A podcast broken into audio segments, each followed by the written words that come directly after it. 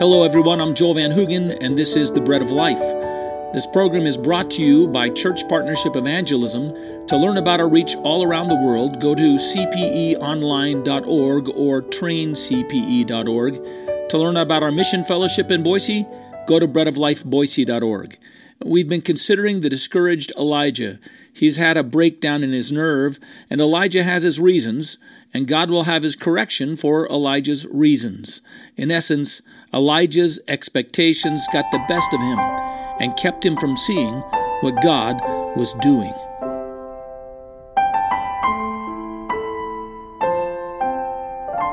When I was a little boy, we lived on the island of Bainbridge Island. When it got dark on Bainbridge Island at night, it got really dark.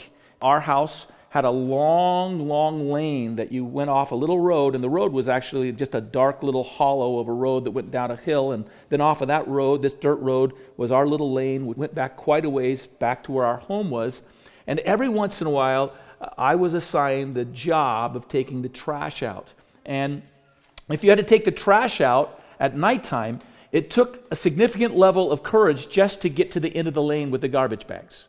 And then once you got to the end of the lane, you turned around and you started off just taking a few steps, just quiet steps, while you tried to ignore the threat of all those creatures that were lurking in the darkness. But then very soon you were kind of jogging, and after a couple jogs, you were in a mad, terrorized sprint for the front door of the house. You know, you're running and they're just right behind you, ready to grab you from behind and pull you down and devour you, and you get to the front door and you're scrambling for the doorknob and you get inside, and then, then you've got to compose yourself before anyone in the family or in the house realizes that you were in a terror because you were taking the... But everything's okay because you're in the house.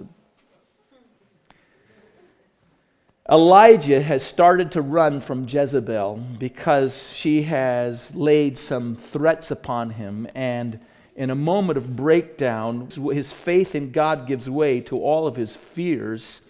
He, in panic, runs, and once he begins running, he runs a long, long way.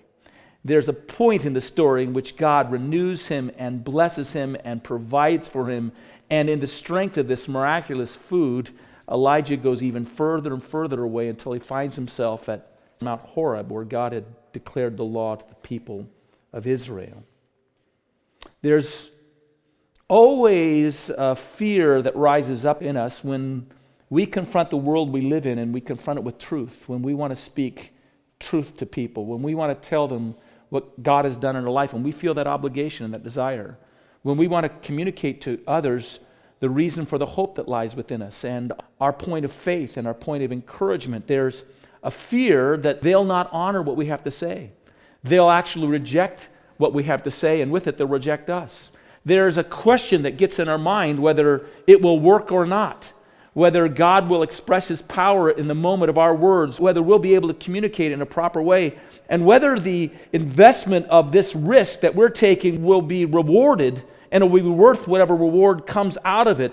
Will God speak through me? Will God change lives? There's a suspicion we have that we may be wasting our efforts and our time, that we may be taking an unnecessary risk that will not prove well on our behalf.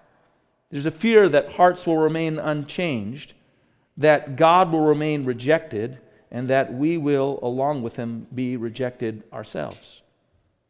When God calls us to live out in a striking way our lives, by way of example, by way of commitment, by way of surrender, by way of publicly declaring what we believe, by confronting the errors in others. These are the fears that oftentimes come upon us, but here's what we're to do. We're to recognize that God has called us not with a view towards the results, not with a view towards what others will do or how they will respond. In a sense, we are, by our faithfulness, taking kind of depositions in the world. God is using us to demonstrate his own justice. He's using us to speak truth, and how the person responds is how the person responds, and we'll all be gathered together by God one day at the end of the age when he renders his judgment upon earth, upon the world, and upon individuals, and upon the light that he's given them. And so we're to give that and speak that light and that truth to others so that we're faithful to God, and God will use it one day in the judgments that he renders on the earth. We're not to be doing it for the results other than this one result. God is glorified by our obedience. God is glorified when we surrender to Him. God is glorified when we answer the call. And so I'm relatively certain that Elijah himself had these same suspicions and fears of, you might say, the futility of being able to have a significant impact in his world, and yet he was committed to individually glorifying God. He was committed to individually honoring God in his obedience, and that was enough for him, and it should be enough for us as well. He obeys in hope that God will work. The fact is, although we want to honor God and we want to glorify God, we do have a desire to positively impact our world and positively impact our church community and our families and our children and our and the communities in which we live and our friends and our neighbors. But whether they respond or not, we want to be faithful to God. We want to be obedient to Him. We want to glorify Him. That's the ultimate objective. We'll let God deal with the results. We'll follow through and be obedient regardless of what may be the responses or the outcomes. And when Elijah does that, by the way, the response he gets is rather marvelous. When he goes forward and says, I'm just going to be obedient. I'm going to do what God calls me. I'm going to go to the king and I'm going to confront him and I'm going to give him God's word because I stand before the living God and I speak for the living God. God begins to unfold a series of really tremendous and miraculous events that flow through the life because of his surrender to Him. And so if you look at First Kings chapter eighteen that we've gone through, you'll see that Elijah demonstrates the obedient man operating under the leading and power of the Holy Spirit and the wonderful things that God can do through a man who's surrendered to Him and living to glorify Him and who is filled with His Spirit. He speaks with unflinching words to his whole generation and to his nation. He faces boldly down the threatening powers of his age. He He gives direction to the king and tells the king what the king is supposed to do, and the king listens to him. He calls down fire and rain from God upon the earth in the presence of the people.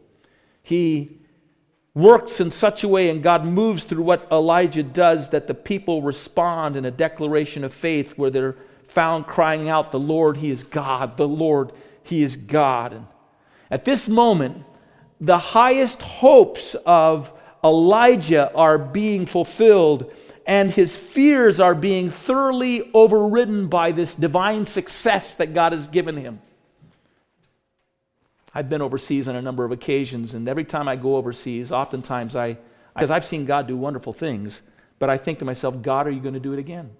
Are you going to work in the ways you've worked in the past? And there's always this fear and always this doubt that comes over you, that like a cloud that scuds over you, and wonderfully, faithfully, over and over again, God has honored the proclamation of His gospel and the obedience of His servants to go and be a witness for Him. And the shafts of light come piercing through, and the clouds dispel, and God does powerful and wonderful things. Every once in a while it doesn't happen, but almost always God delivers, and God honors the declaration of His word when you're surrendered to Him. In a really amazing way, this is what's happening to Elijah all through First Kings chapter eighteen.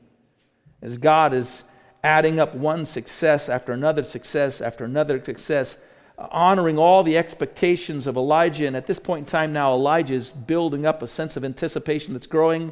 He begins to see the whole nation turn back to God. He begins to envision his mind, because Ahab has even responded to what he's commanded him to do. He has in his mind that the leadership of the nation is going to turn to God as well. Everything is going great. And then Elijah encounters Queen Jezebel. And she is as fully possessed of an evil spirit as he is possessed of the Holy Spirit. She remains unmoved by what God is doing. In fact, she is provoked to greater resistance and more threats than ever. And she lays all those threats down upon Elijah. And in that moment, all the visions of success that Elijah has in his heart and his mind give way to all of his old fears and all of his suspicions of futility. And we read in First Kings chapter nineteen, verse three, that he arose and ran for his life.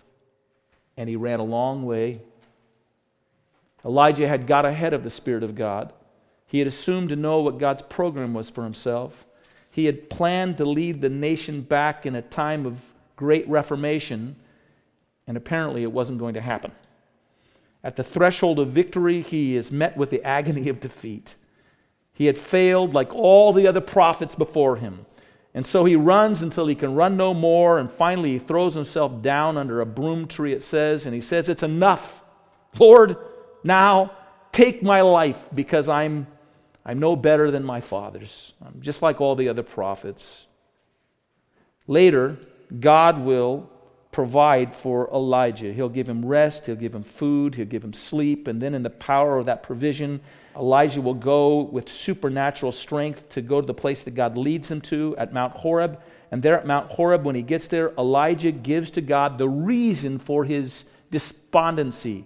Elijah will tell to God the reason for his complaint. He'll not tell him once, he'll tell him twice. Two times, Elijah will tell God why it is that he's so discouraged and why he's despairing and why he's given himself into all these fears. And here's what he says. "I have been very zealous for the Lord God of hosts, because the children of Israel have forsaken your covenants, torn down your altars, and killed your prophets with the sword. And I alone am left, and they seek to take my life." There's his complaint. He doesn't state this once, he states it twice. He holds on to this is what drove him to run from Jezebel. This is what caused him to cast himself down below the broom tree. This is still his attitude after God provides for him and feeds him, and he goes in the strength of God's provision all the way to Horeb. And then God reveals himself in this miraculous way through the expression of a powerful wind and an earthquake and a fire. And then God speaks in a still small voice, and it terrorizes him. And he wraps a mantle around his head because he's filled with terror at the expression of God in the still small voice. But even then, when all is said and done, Elijah is still holding on to his complaint. "I have done all these things, and now everyone is against me, and they seek my life also." And he's still holding on to his complaint. There's a mistake in Elijah's perspective. There are some mistakes in the notions that are at the heart of Elijah's complaint, and let me give them to you very quickly. Number one, Elijah has overestimated what God was going to do through his ministry.